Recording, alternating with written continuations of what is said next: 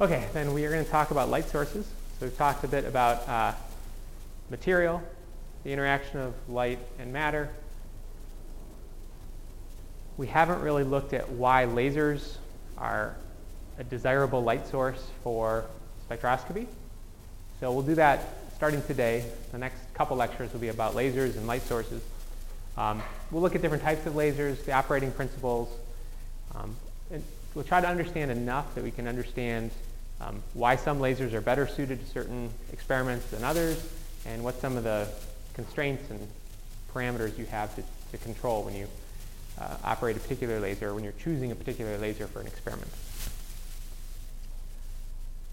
Okay, so um, we'll start by looking at what goes on in a laser, that is, looking at the gain of the atomic medium, or the maybe molecular medium, depending on the laser. Um, and we'll see sort of three different regimes, the two-level system, three-level system, and a four-level system. In a two-level system, we never get what we call gain. We can't have a laser in a system with only two levels. We can get what's called electromagnetically induced transparency.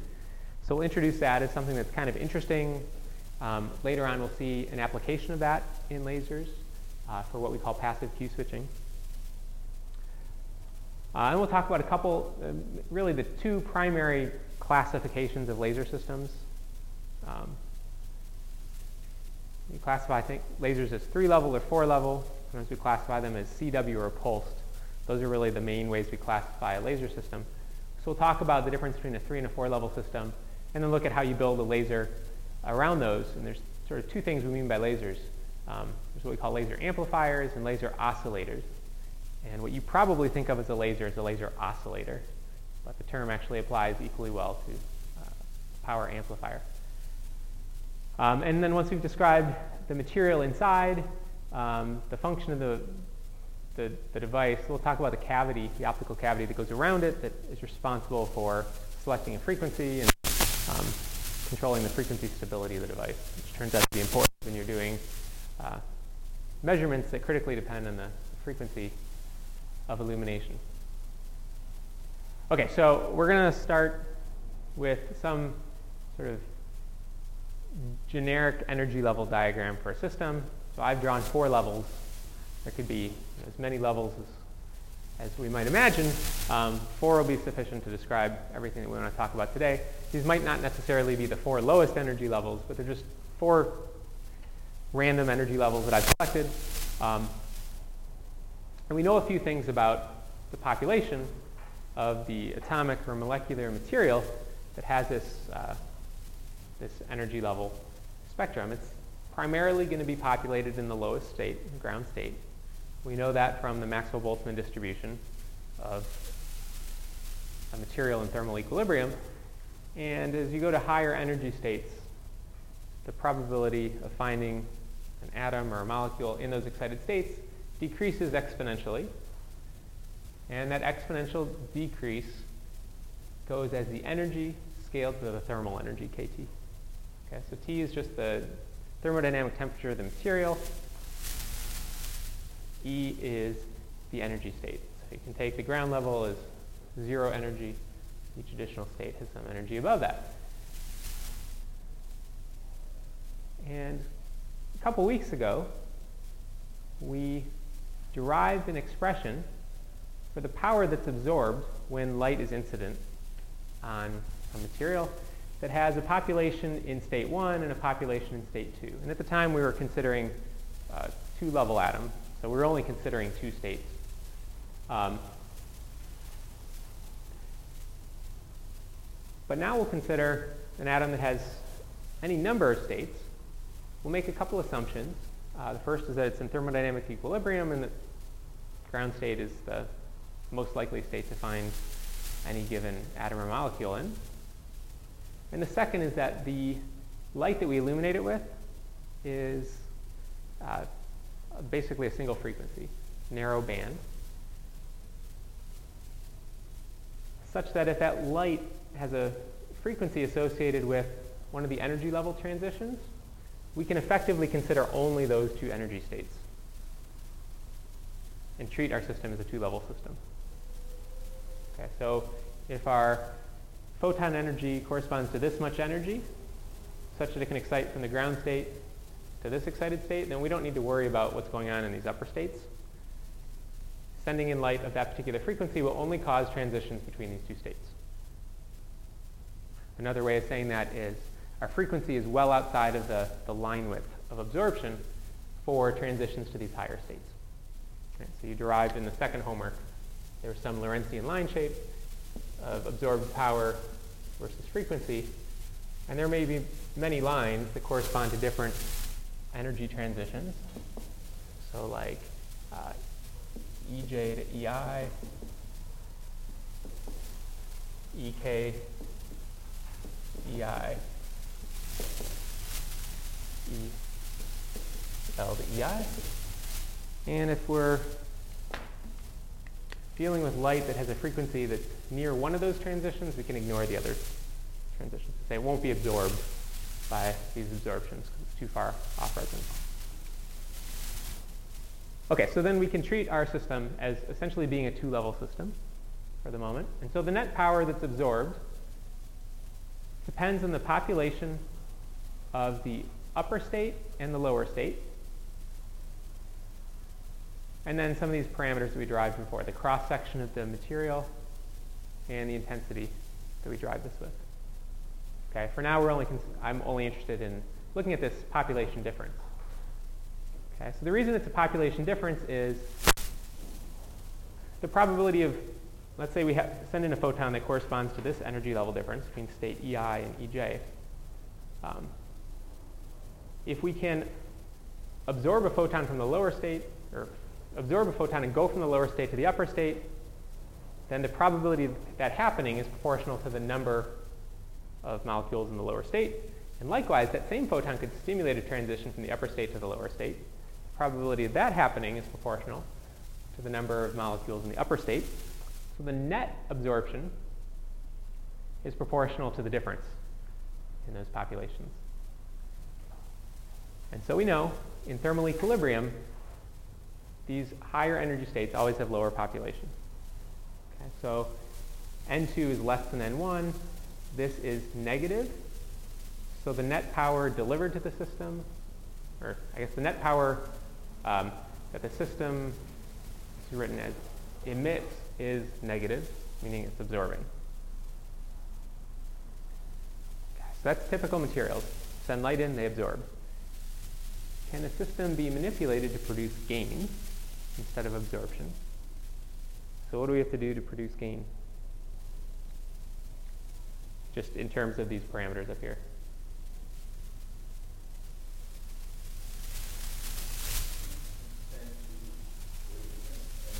We need N2 to be greater than N1. So we need somehow to get more atoms in an excited state than in a ground state. That's called pumping.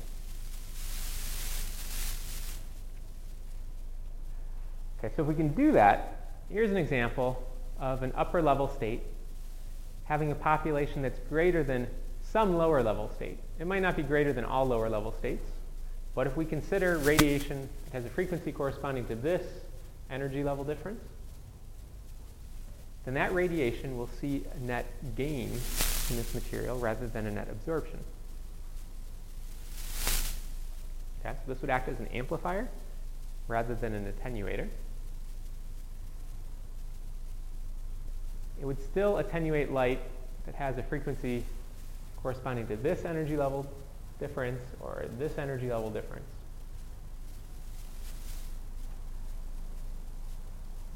The question becomes, how could we prepare a material in this state? I said we'd pump it.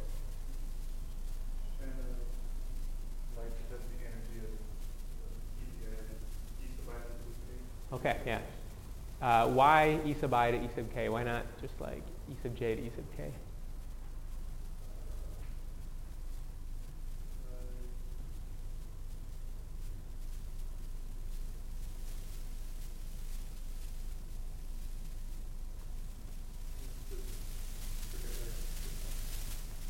Well, let's see what happens if we we do that.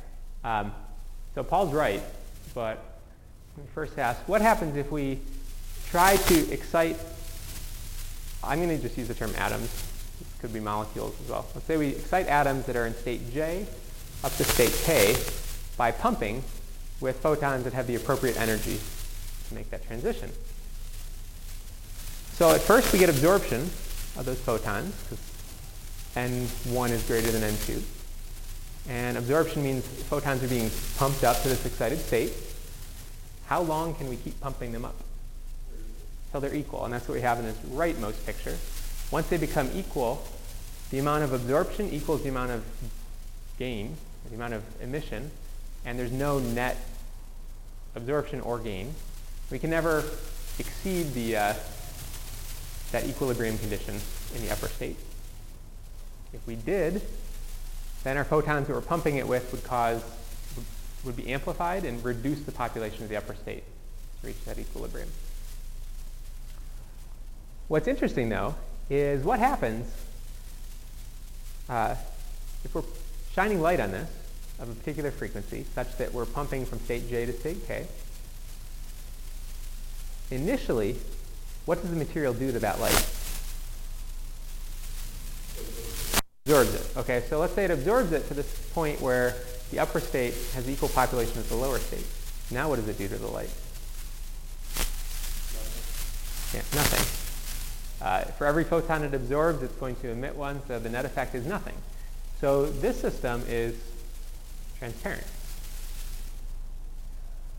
So we call this electromagnetic, electromagnetically induced transparency. With a material that's opaque, at a particular frequency. When it's illuminated with large enough intensity at that frequency, it becomes transparent. There's another, another term for a material that does this called a saturable absorber. And what, what's happening is we're getting absorption initially. And if you have low intensity light illuminating this, it will just get absorbed. And as we pump to the upper state, uh, that state will decay back to the ground state. And as long as we're not pumping it too hard, we can maintain this, uh, this condition, this uh, upper state being less populated than the lower state. Remember, the atoms won't stay in this upper state forever. They'll eventually either decay and give off a photon, or they'll decay by colliding with their neighbors and lose their energy that way. So if they're decaying faster, um, stay as an absorber. It's only when we pump it hard enough that we can excite it up to the state to reach this equilibrium condition before they have a chance to decay. So material where we can do that, we call a saturable absorber.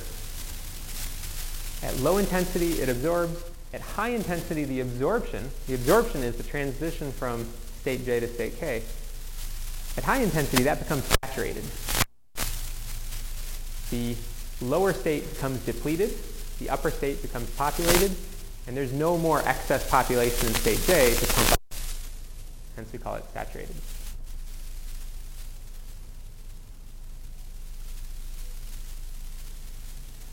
So there's a material chromium doped yttrium aluminum garnet. Chromium doped YAG, what it's called. It's a common material used in lasers which has this property. And we'll see a little might be desirable property for material to have in a laser. But this is what we have when we only try to, when we can only manipulate between two states. We can never produce gain. The best we can do is transparency. So let's consider a case where we can uh, interact with three different states. So now we'll again start with in state J. And let's send in photons that excite this population of L.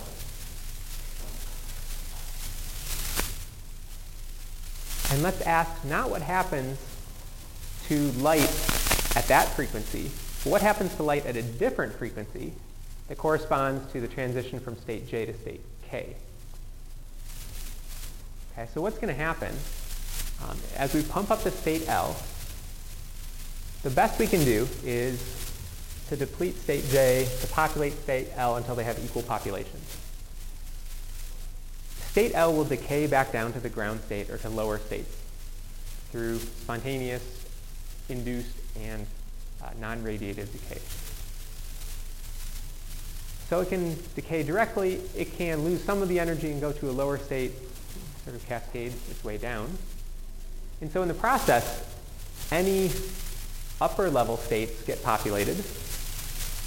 We pump up to state L. Some of that population decays to state K. And it can be possible then to fill up state K, as I've shown over here, with a population that exceeds that of state J. So state J and state L are shown with the same population. But state K can have an increased population. The, the requirement for that to happen is you want fast decay from this top state to this intermediate state. So essentially everything you pump up to the top state, you want to fall right down into this state. And you want very slow decay from this state back down. Okay? And you can think of this, a good analogy for this is like a water fountain, like a you know, an artistic fountain, that type of, not a, not a drinking fountain. You got your pool of water at the bottom. Right? You pump up to some pump at the top, comes out a hole, and then if you have like a big basin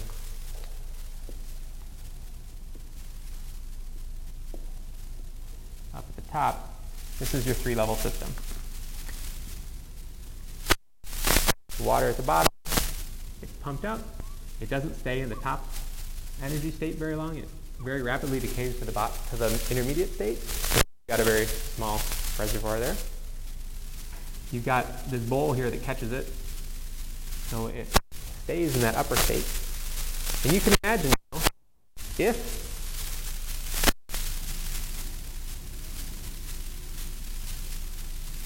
this bowl is sufficiently large, you can pump all the water out of this lower state and collect it in this upper bowl before it starts to spill over.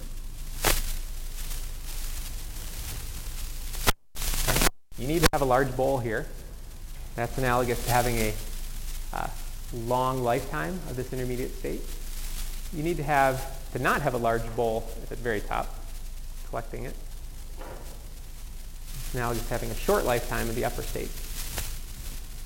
Okay, and if you of an inversion, that's what's shown over here.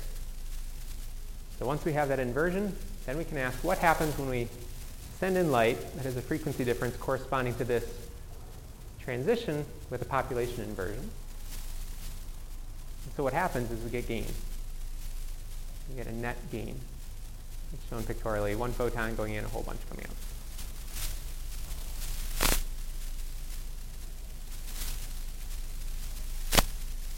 And then the amount of gain we have, so for every photon that decays, it has to get pumped back up. So the faster we're pumping photons up, the more gain. So that's the basic picture that goes into all of the laser gain calculations and formulas, which we're not going to uh, get too far into. But this picture is a useful picture to have. So this is called the three-level system. We're only dealing with three of the levels here. Um,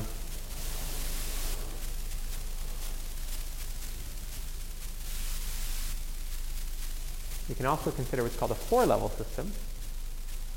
And really, a four-level system could be four or more levels. So now we'll consider all four levels. And what we're going to do is, well, let me go back. One of the problems of the three-level system, or one of the issues, is that um, the amount of gain you can have as photons or as uh, atoms decay down to this lower state by giving off a photon, you have to then pump them back up um, in order to maintain the inversion. And as you try to increase the pumping, eventually you'll completely deplete this lower state. So let's say you pump all the atoms up to state L, they quickly to state, decay to state K. You've now got a large population inversion. So you'll have some population up here, nothing down here. But you can't continue to pump it to produce more and more gain. Okay? So you can't build a laser based on this that you can drive higher power by pumping harder and harder. Okay, so that's where a four-level system becomes, becomes advantageous. So in a four-level system, your ground or your lowest state is generally the ground state, where there's the largest population. Think of it as having a, an infinite reservoir of atoms to pump. Those get pumped up into the excited state, or into this highest state. Um, from here, this looks just like a three-level system. This upper state decays quickly to this uh, intermediate state, producing a large population in the intermediate state. And as long as that is a long lifetime, then those atoms will stay there long enough that there is more population here than there is down here. Right? And once you have built up that population inversion, then you have gain. What you'd also like to have is rapid decay from this intermediate state back to the ground state. And if you do that, then when the system is pumped, so the atoms are excited from the ground state to the upper state, they quickly decay into this intermediate state. That intermediate state gets highly populated. You can send in light, the frequency difference corresponding to level J and K here. That gets amplified and causes transitions down to state J. That's going to increase the population of state J well, it decreases the population of state K. And eventually that would eliminate your population inversion. But if the atoms in state J can rapidly decay to state to the ground state, then you can essentially keep this, this level empty so you always have a population inversion, and you don't saturate it as you increase the, the power going into this amplifier. So that's a four-level system. And we could have five, six, seven, any number of levels. Um, usually what we're concerned with is two levels between which there is a lasing, and then two different levels for the uh, reservoir from which you pump from and to which you pump to. And you might pump to more than one level. And all those levels might decay to the same place. Wade? So you're getting photon Why is the Okay, we may or may not get photons from each of those transitions. And what I've tried to draw, and I didn't explain this, but these sort of squiggly lines, I'm using to represent transitions that are due to absorption or emission of light. And then the straight lines are ones that may be non-radiative due to like collisions, for instance. And so in this diagram right here, we absorb a photon. There's a collision of this with its neighbor that lowers its energy. And that energy just goes into heat, not as a photon. So it doesn't give off light. Um, and then the output is radiative. And then I've drawn the decay back to the ground state as being non-radiative. Now, you could have radiative decay from here to here and from there to there, and that would cause the system to basically glow. Light emitted in all directions. It would be at frequencies other than the one that we're considering the laser wavelength. It would be at wavelengths where there is no population inversion. These are normal thermodynamic populations. So you wouldn't have anything special happening as a faint glow coming from the material, but you wouldn't get amplification of that light.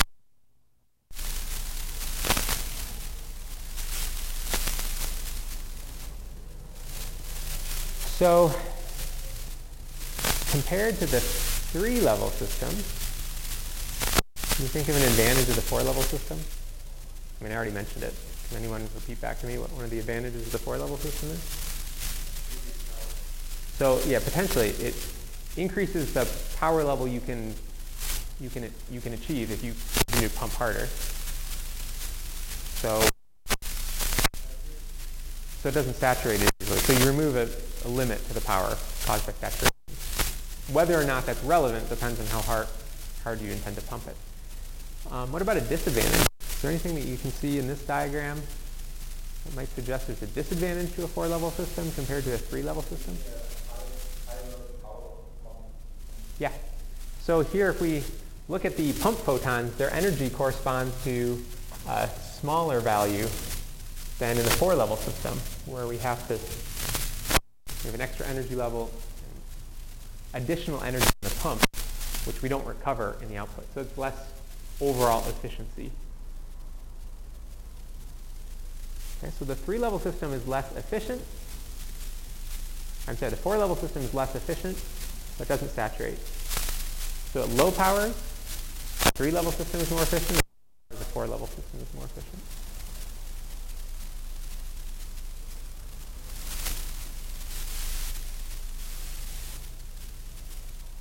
That's what's, what's stated here.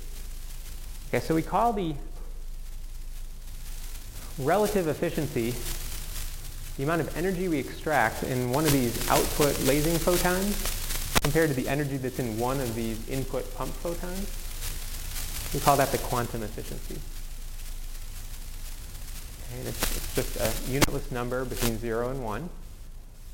And if this diagram were drawn to scale, we could just take a ruler and measure this distance compared to this distance and find a quantum efficiency here at something like 70%, 0.7. And the system, efficiency is a little higher. And we call that 0.8%. Or, I'm sorry, 0.8 or 80%.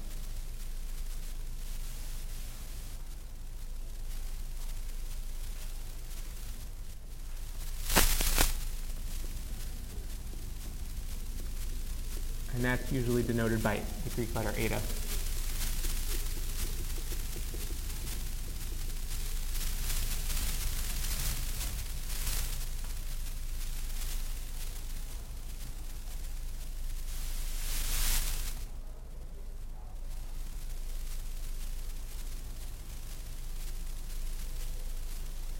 Okay, so that's kind of what goes on in the material that makes up the laser. Um, that's only a part of a laser system. It's the main part of what we call a laser amplifier. So in fact, a laser amplifier is functionally this. You send in a low intensity beam, you get out a higher intensity beam at the same frequency. And really, it's just what I drew before. It's some material in which you can generate a population inversion that's pumped. In this diagram, it's being pumped by light from laser diodes. You can also pump it with flash lamps, basically a flash bulb. Um, flash bulbs, flash lamps are white light sources. Laser diodes are narrow alignment sources. So if you have a flash lamp, you have a range of frequencies you're pumping it with. And that's why you might excite more than just one upper state. You might go from the ground state to a fourth, fifth, sixth, seventh, a whole range of energy levels that all decay into your upper lasing state. Um, you might pump it with another laser, as is shown here, a laser diode or another non-diode laser. You might pump it with chemical energy, You might pump it with current. That's how a laser diode is pumped, current flowing through. That's how a helium neon laser you may have used in a lab class you've seen demonstrated. It's uh, energy coming from electrical current.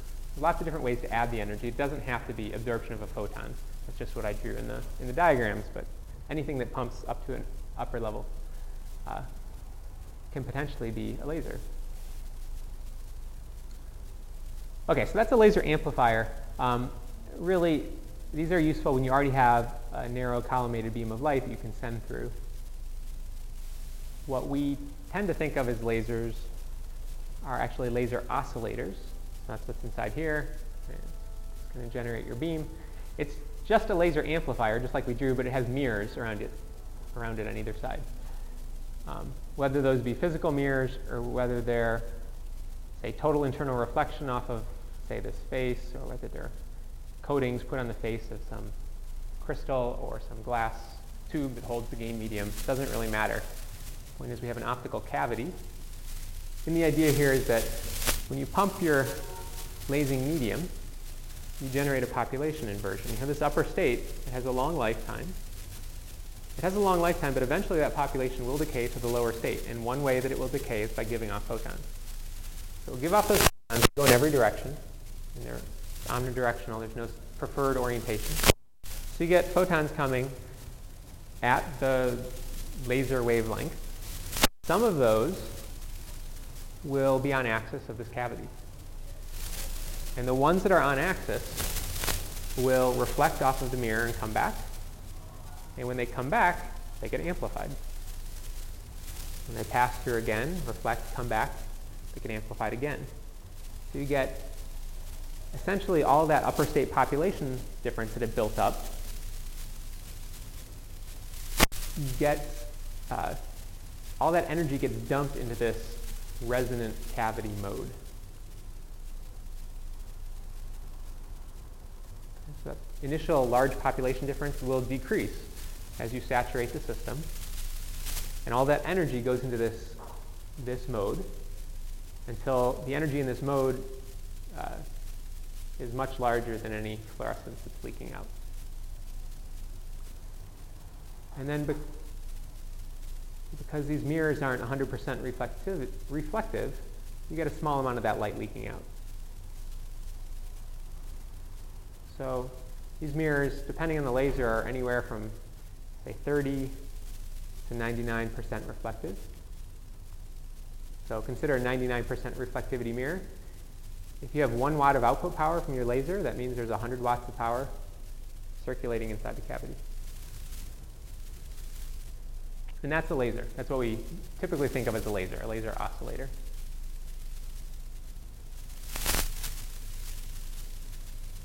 Okay, so the output of this laser oscillator, the frequency and the spatial mode, or the, the properties of the beam, are governed by, uh, primarily by this cavity. So we'll need to understand a little bit about optical cavities in order to understand how the frequency of the laser um, is determined and how it can be controlled. Okay, so I like to use this so-called self-consistent model for analysis of an optical cavity. We look at sort of three different fields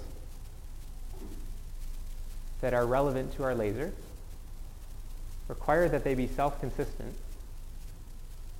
and then solve for the magnitude of those fields. So the fields we're interested in are the output of the laser, and we'll call that field, which it's an electric field that we're going to solve for, the magnitude of the, the amplitude of the electromagnetic wave that comes out, measured in the electric field. We'll call E trans, E transmitted. It's a transmitted electric field, transmitted through this mirror.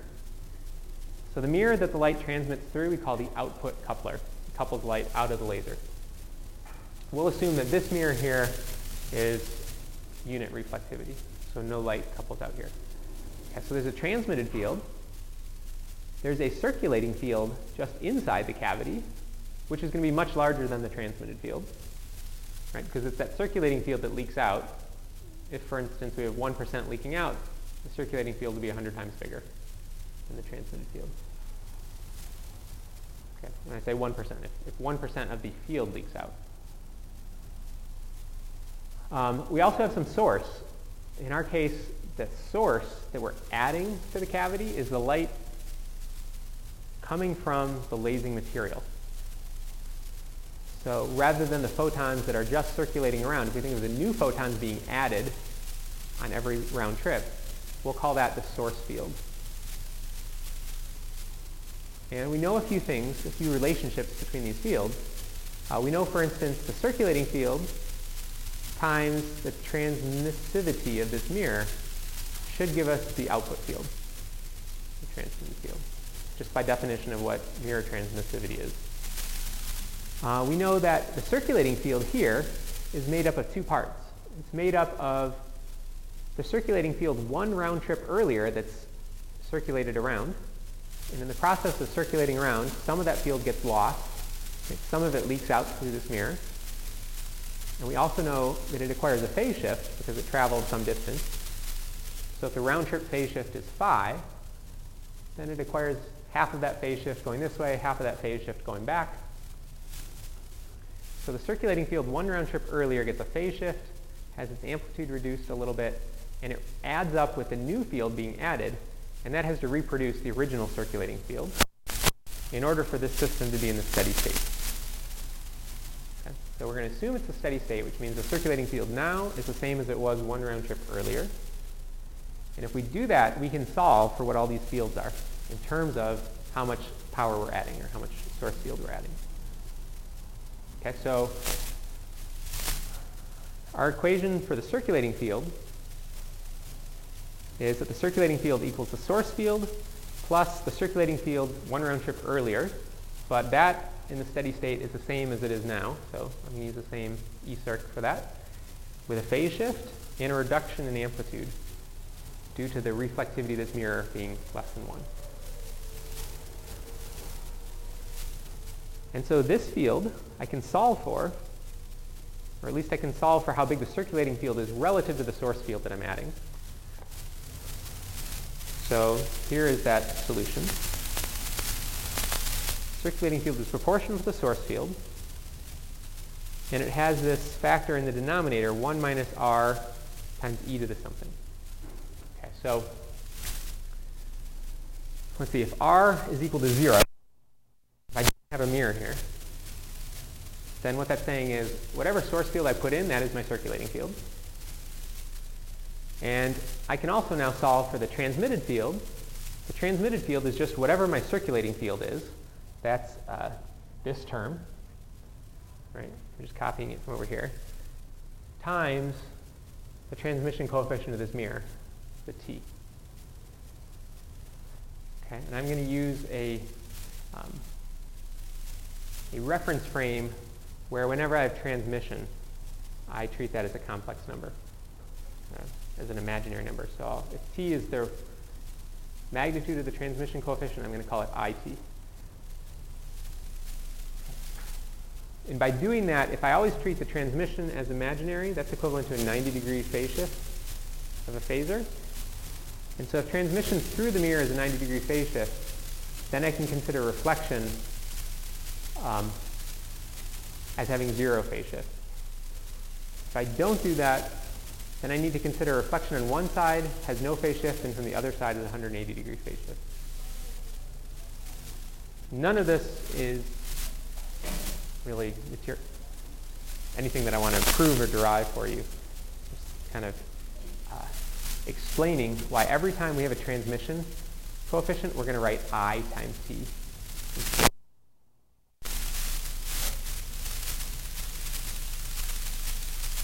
Okay, so we can look at the circulating field, which is directly proportional to the transmitting field. So the transmitting field is what come, comes out.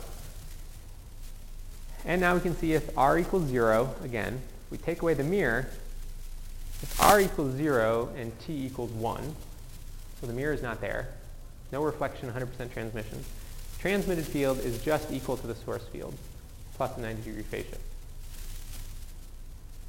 Okay, nothing interesting.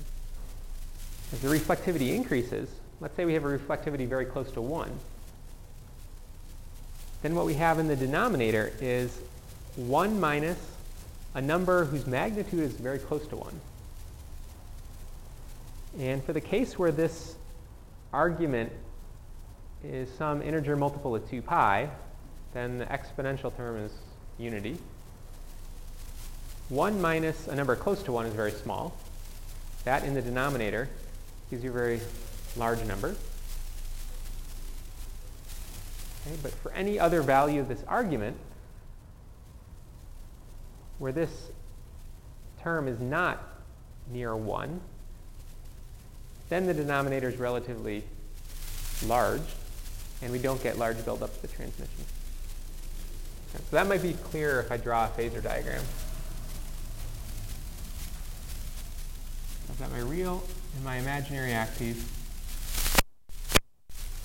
And let me look at the denominator, 1 minus r times some phase. Okay, here's 1. Let's take the value of r to be slightly less than 1. So let me draw that point. This point is r. And because of this phase shift, this term here can be entirely real, can be entirely imaginary, or can be any complex number that has a magnitude of r. So somewhere on that circle is the denominator, or, is the second term the denominator.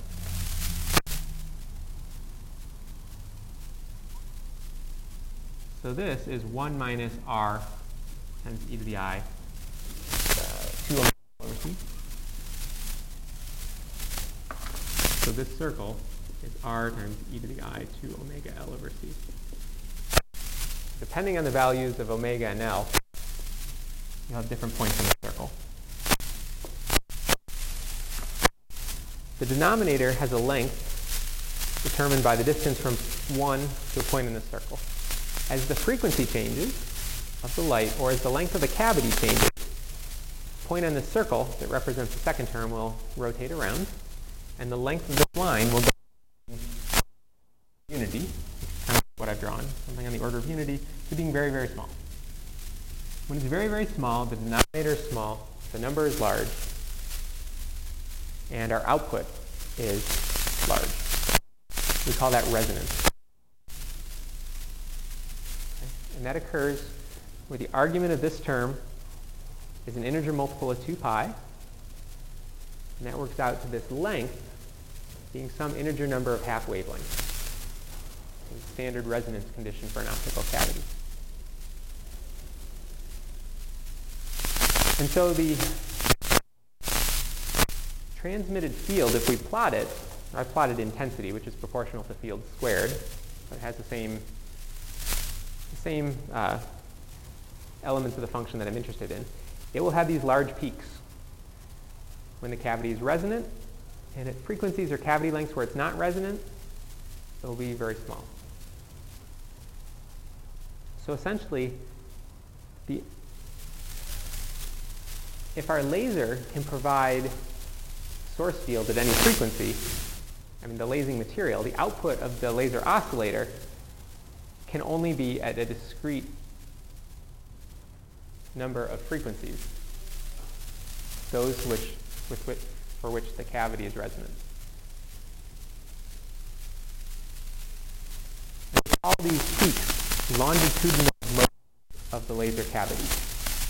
Okay, each one corresponds to a different number of uh, wavelengths fitting within this cavity. And on this plot, I plotted the intensity versus frequency. So as you change the frequency, if you consider different frequencies, you have different wavelengths. And some wavelengths will be resonant in this cavity, some will not. Okay, so that's changing this omega. We could plot a similar spectrum of intensity versus cavity length. And certainly as we change the cavity length by a small bit, we would shift this entire curve one way or the other. Okay, because it's a product of omega and L. So a small change in L requires a small change in omega to keep this product constant. Okay, so we call this the cavity spectrum. Um, the cavity itself acts like a filter. We have some input light that might be relatively broadband, so broadband compared to the width of these, this structure here. But what comes out is only discrete frequencies. So it's a filter, we call this a comb filter, perhaps for obvious reasons.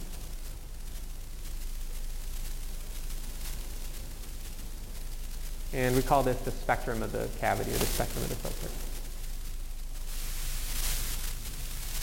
So a few parameters that we use to describe this we have the separation of the teeth on this comb. That's called the free spectral range. Okay, and if this spectrum is measured in terms of the frequency, then that free spectral range is how much the frequency needs to change such that one more or one less wavelength fit in one round trip of the cavity. And that, you can work that out without too much effort. Uh, that works out to be C over 2L. Is the length of the cavity. That means 2L is the round trip length. If your cavity is not linear, but is some sort of triangular shape or some, some shape that's uh, not a folded cavity, then we'd replace this 2L with the total perimeter. We can generalize that a bit. That tells us the frequency separation. The width of these resonances, we call the line width of the cavity. We have a line width of an atomic transition. This is the line width of the cavity.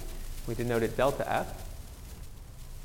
And in order to find the line width of the cavity, it's useful to consider this parameter called the finesse. So the finesse, by definition, is how much bigger the free spectral range is compared to the line width.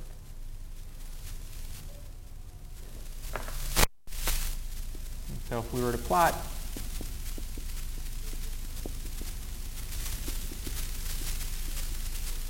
this cavity spectrum for a mirror with a reflectivity, say, of 0.3, we might see a spectrum that looks something like this. call this little case i. That is to say, if our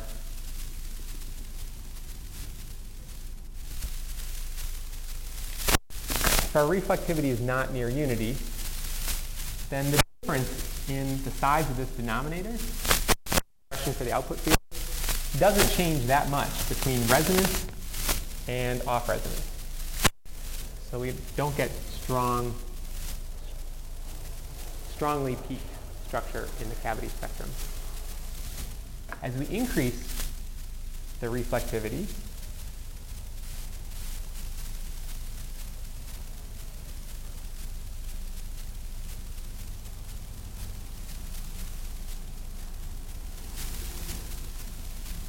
size of the peaks increase. So this might be 0.7.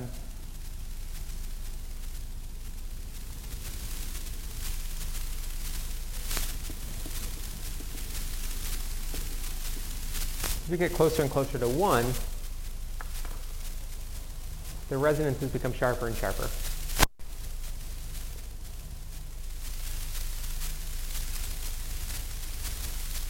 We think of this as a filter,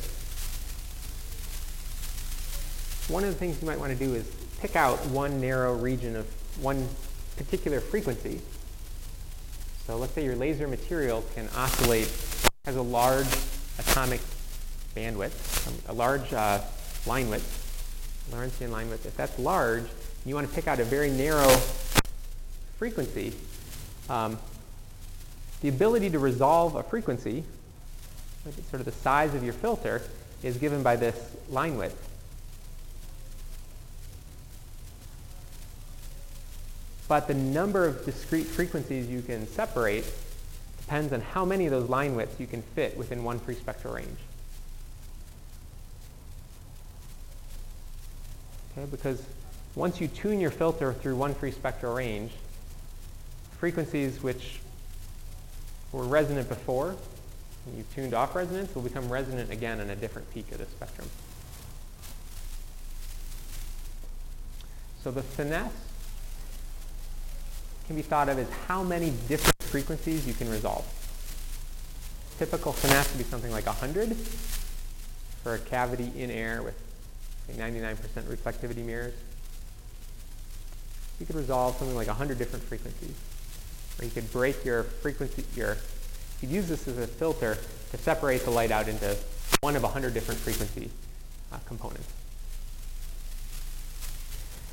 And so if finesse is the ratio of free spectral range to the line width, the line width is just the free spectral range over the finesse. And the finesse is uh, determined entirely by the reflectivity of the mirrors. Okay, so as we saw here, higher reflectivity leads to higher finesse. And here's the expression for that.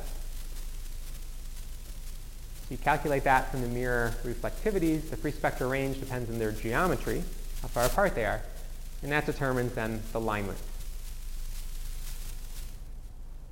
Okay, so if we wanted to take a laser, have it at a particular frequency, and then sweep that frequency through the subatomic transition and plot out that Lorentzian line shape that you calculated in homework 2. What would we need the line width of the laser to be?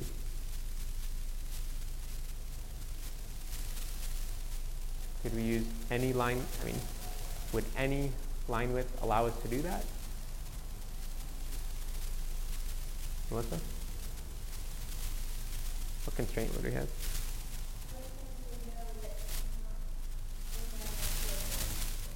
Okay. Well, would you want a big line width or a small line width?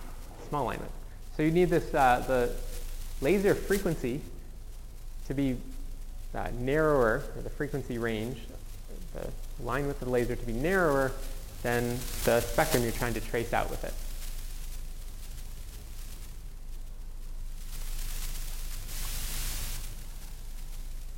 So let's say we have some atomic that a line width of straw compared to the line width of a cavity.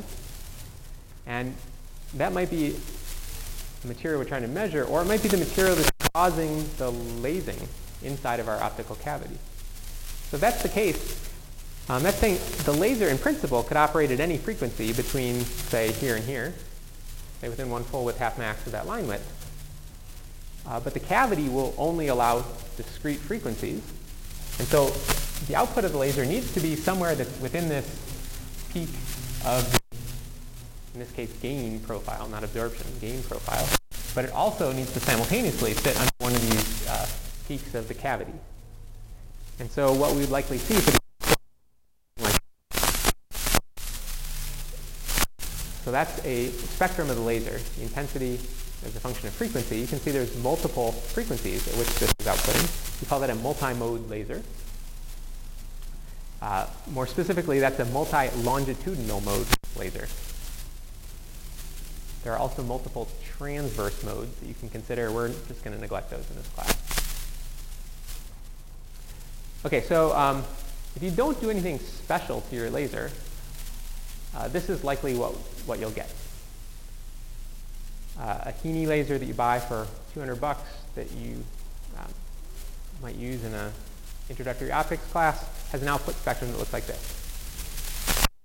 We tend to talk about them as being single frequencies. These are explicitly not single frequencies. They have multiple frequencies, and they suck for doing spectroscopy. Okay. If you send this laser into some material and you absorb, you know which frequency you got absorbed. You just measure the output. Okay, so that's generally not what we want spectroscopy. There's a lot of other, other applications that require single frequency uh, light. And so very often what we'll want to do is both uh, narrow the frequency band down such that we have only a single frequency coming out. And also we'll want to be able to tune what frequency that's at. So if it's possible to have any frequency under this, this gain profile, we'd like to be able to shift the cavity frequency around such that we can uh, tune the output laser frequency. Okay, so one way you can do that is you can change the length of the cavity. I already mentioned that changing the length of the cavity would cause these peaks to move. So you increase the length, the peaks would move out this way. You shorten the length, the peaks would move this way. Um, nice, but if you have a whole bunch of frequencies all at once, you're shifting all the frequencies, but that doesn't really help you. You want just a single frequency. So something else you may do is put some sort of additional filter in place that has a much narrower line width than the cavity. Okay. But has a free spectral range that's larger than the atomic response, meaning this, uh, this red frequency filter that I've added to the system uh, doesn't repeat. at any frequency that I would have in my output spectrum of my multi-mode laser. And if you have that additional filter, now the requirement for the laser frequency at the output is that it has to be within the gain line width of the lasing material. It also needs to sit under one of these transmission peaks of the cavity, and it needs to sit under the transmission peak of this additional filter that you've put in.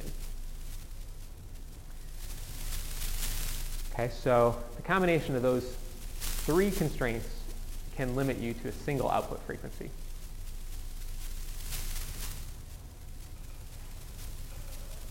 And then you can tune, say, this, this red filter response. If you tune that by moving it back and forth somehow, and I haven't talked yet about what we might use as that filter, but if you can tune that frequency, what will happen is the frequency of the output of the laser will jump. It will jump from being, say, right here to this, to this, to this, to this longitudinal mode as this frequency moves. So we, so we call that um, non-continuously tunable. We call that a mode hop when the output laser frequency suddenly changes to the next longitudinal mode. So that allows you to do sort of coarse frequency tuning, but not to smoothly vary the frequency to do something like trace out an absorption spectrum. Okay, so what can you use to produce this uh, additional um, this additional filter? Uh, you can have something usually inside the cavity that is wavelength selective. So something like a prism or a grating that can separate wavelengths. So a prism will disperse light. You can arrange it so that only light dispersed at one particular angle by the prism is then retroreflected back into the cavity. Or you can use another cavity, like so you've got your main laser cavity which produces the green filter, and another one which produces the red filter line. What would be, so if this well, just looking at the pictures, what's the primary difference between the red filter and the green filter spectrum? So our, our options are line width, free spectral range, or finesse. So free spectral range is how often this filter repeats. And the main difference that I've at least tried to demonstrate is that this red one does not repeat at all within the uh, relevant region of the spectrum, whereas the green one repeats very frequently. Okay, so does the red one have a larger or smaller free spectral range? Free spectral range is how often it repeats in frequency.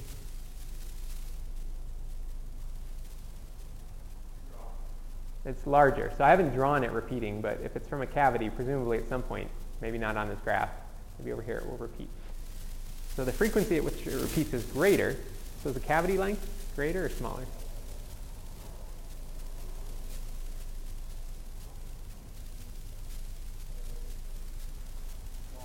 Smaller. Okay, so this is this red if this red frequency spectrum is produced by an optical cavity, it will have a shorter cavity length than the laser. And in fact, it may be on the order of millimeters or less, microns even. So you can see why you can't just take your original laser cavity and make it have that free spectral range. You wouldn't have inside the cavity to put necessarily have to have a long laser cavity, which means uh, narrow, a small free spectral range means lots of modes. And then you can put an additional very short cavity within your laser that acts as an additional filter. That's called an etalon. An etalon is just a very short cavity, microns to millimeters, and it's usually just a single piece of glass with reflection on either side. So it's not, a, it's not like two mirrors separated by some space. It's just reflection off of either side of a thin piece of glass.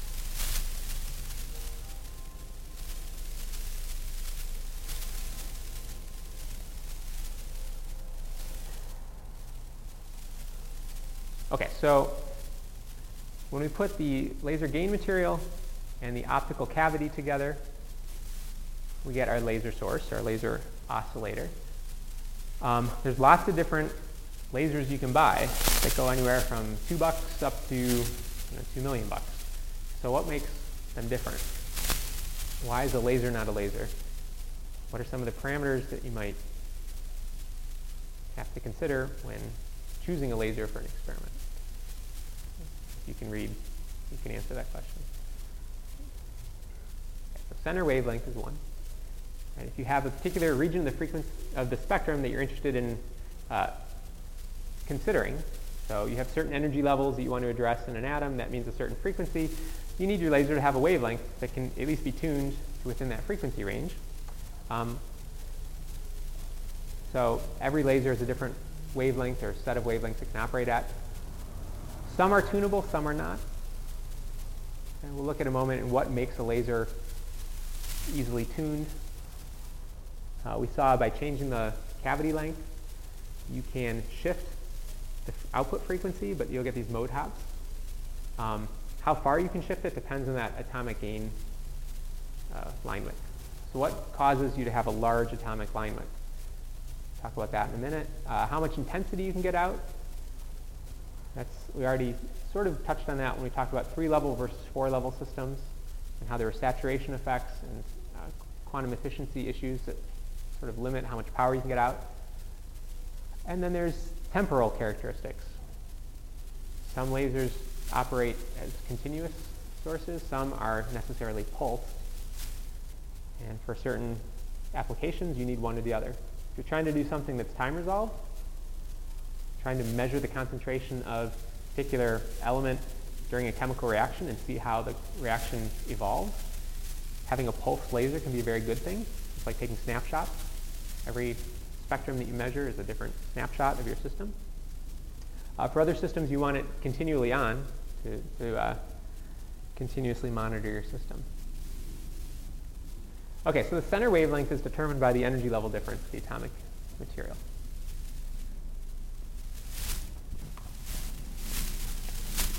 Energy level diagram.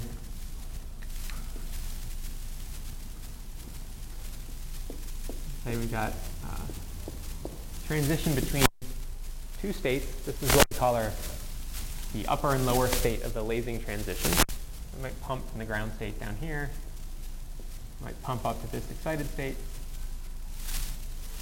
Um, so we have an upper energy level and a lower energy level. The energy delta E is F is C over lambda. So the center wavelength is just given by hc over the energy level of my upper and lower state. If those states are really uh, well-defined energy levels, then this energy level difference is well-defined, and therefore this wavelength is well-defined, and we cannot tune the system over a large range of wavelengths. But this lower energy level is more like a band of energy levels.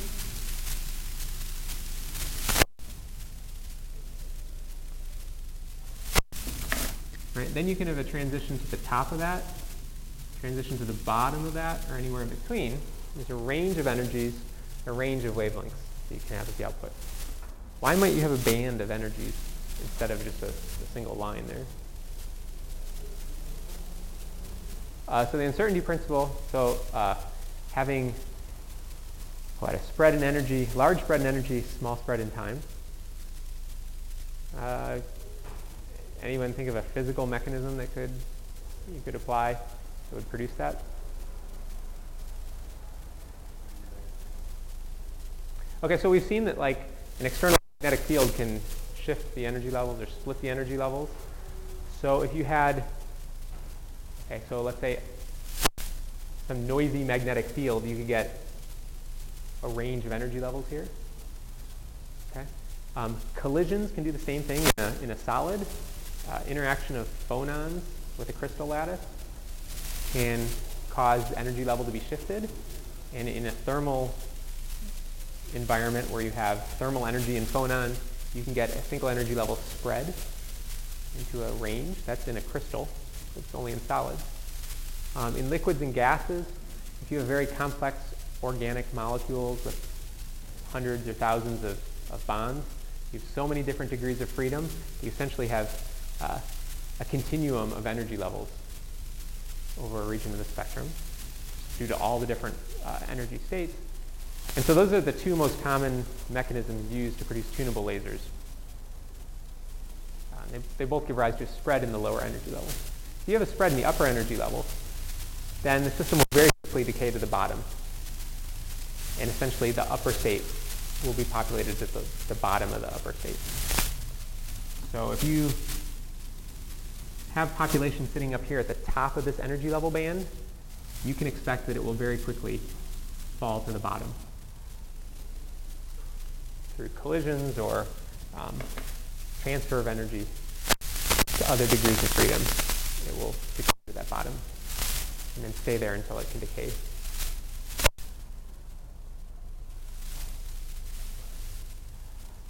Okay, so that determines sort of the range of wavelengths that you uh, can expect to tune over. The way you do that tuning can either be with the laser cavity. So I already mentioned tuning the laser cavity can change the, the laser wavelength. If you start off with a single mode cavity, then as you tune it, you can shift that center wavelength. This isn't so useful in a multi-mode laser. I mentioned an etalon, um, a narrow cavity or a narrow line width cavity inside of your main cavity. And as you, for example, heat the etalon or tilt it, you change its resonant frequency. You essentially tune the etalon, tune the laser. Um, I mentioned a prism and a diffraction grating. Those are actually fairly common ways that this is done. Consider some, uh, start with the laser amplifier. So this is your gain material, and we're going to build a cavity around that.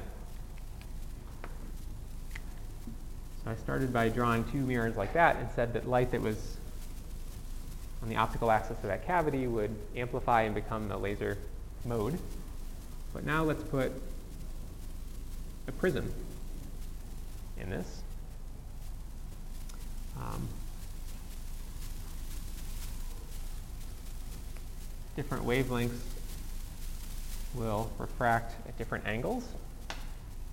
And now put in your output coupler right there.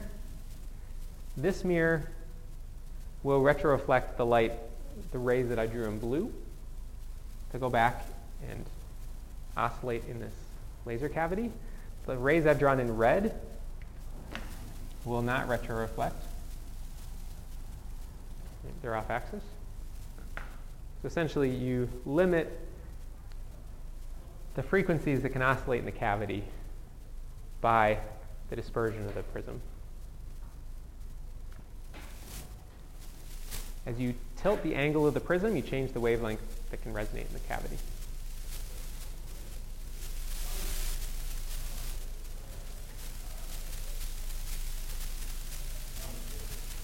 Okay. Um, Let's see. So going through a few of these, the laser cavity can be tuned by moving the laser mirrors. One way to do that is to use a piezo actuator. It's a little, usually lead zirconium titanate crystal. You apply a voltage to it, it changes its length. These are the things that doorbells are made out of. The buzzing in a doorbell. Um, so as you change the length, you change the frequency that's resonant. Um, because you're moving a mirror, mirror has mass, there's limited frequency which there's inertia. So that's usually useful. Uh, you can move the, the, mirror very far over many wavelengths, but you cannot tune it very fast, maybe up to a kilohertz or so. So you can't move, change the frequency quickly. Um, you can change the crystal of the laser material. That changes the both the physical path length because it heats up the crystal and the crystal or gas and it changes the uh, physical path length of refraction through the temperature dependent index of refraction. Causes tuning as well, that's even slower because it's on thermal time scales, so something on the order of 10 seconds laser frequency, but you can tune it by a much larger range.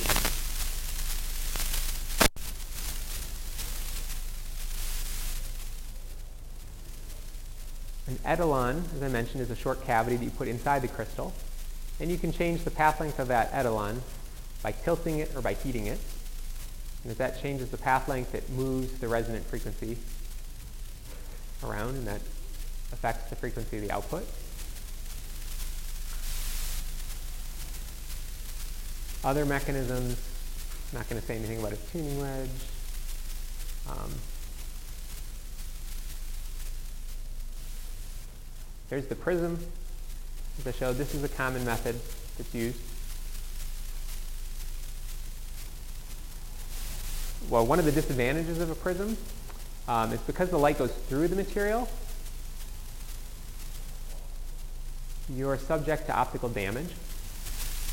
And that's relevant in a laser. Lasers often have high power, small beam sizes, so large intensities. And because this is inside the laser cavity, I said that the power inside the cavity is necessarily much larger than on the output. You might have something like, for a 99% reflectivity output coupler, 100 times more power on the inside than on the outside. That means for modest powers at the output, you're likely to damage any transmitted optics in the input on the inside. That's the disadvantage of a prism.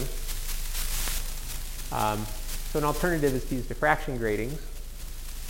Diffraction grating, like a prism, takes light and depending on the wavelength separates it at different angles. So here's the expression that relates the wavelength to the, here, the diffracted angle. And you can solve for how much that angle changes as the wavelength changes.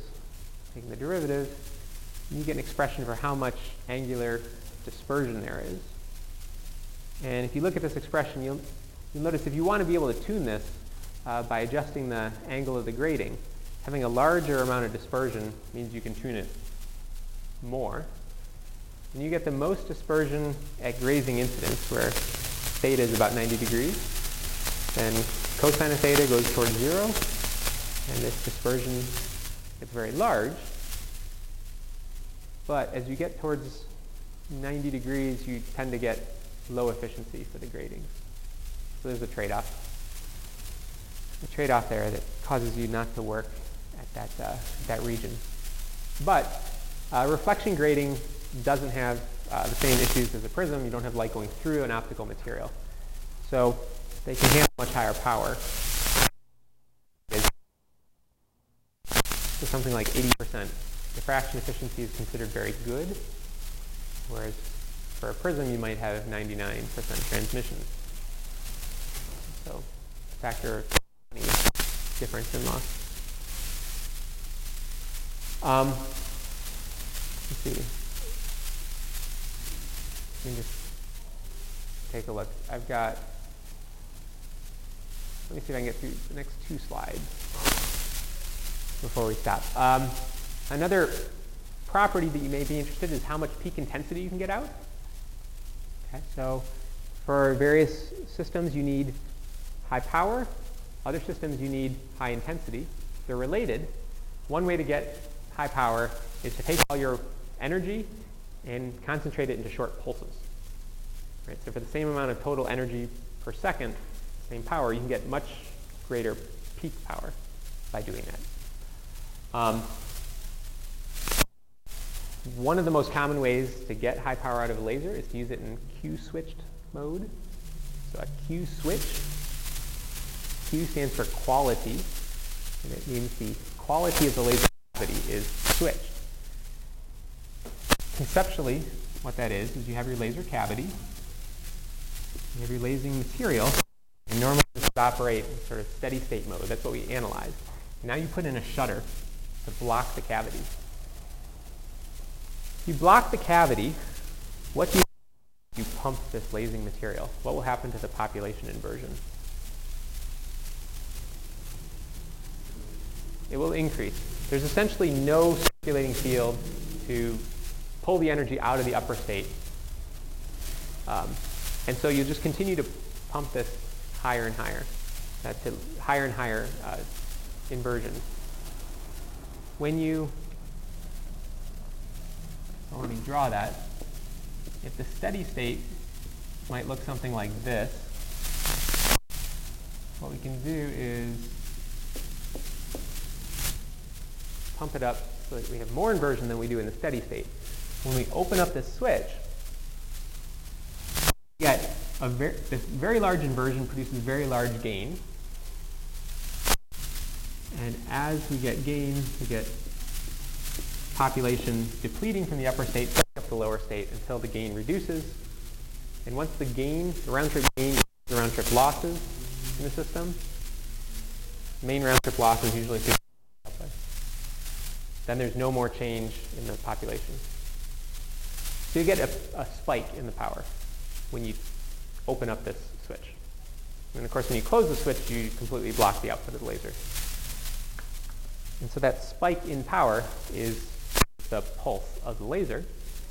And one way you can do this is physically having a switch that you open and close, but um, another way you can do it is by putting in a saturable absorber.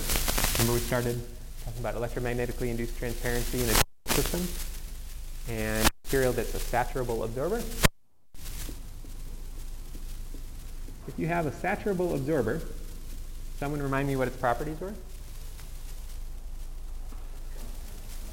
It becomes transparent once you reach some threshold incident power. So what's going to happen is, uh, when you have this cavities blocked, you don't have lasing, this is opaque. Okay. If somehow, say due to random fluctuations in the number of spontaneously emitted photons, you get a peak in the power illuminating this that reduces the loss here, the absorption, and allows then some of that light to circulate and get amplified, increasing that power. And essentially, you have one, um, one energetically favorable situation in which you have a single spike of energy circulating in this cavity. And so when the spike is not present, this is opaque. When the spike is present, this becomes transparent. The leading edge of this spike saturates this absorber, the trailing edge passes through, and then this gets amplified by the large population difference that's built up here during the rest of the time when there's no energy present and you're not extracting power out of the laser. So you can typically get uh, energy levels of a joule per pulse. A joule is about the energy in a match. And you can get pulses, repetition rate of about a kilohertz. And the pulse lengths are typically nanoseconds in range. So kilo, a joule at a kilohertz is something like a kilojoule every second. Kilowatt power lasers generally operate this way. Laser machining, things like that. Okay, I think that's uh, where we'll wind up today. We'll pick up here next time and talk more about uh, specific lasers. This is just general, talk about different materials, different uh, lasers that you could actually look up in a catalog and buy for your experiment.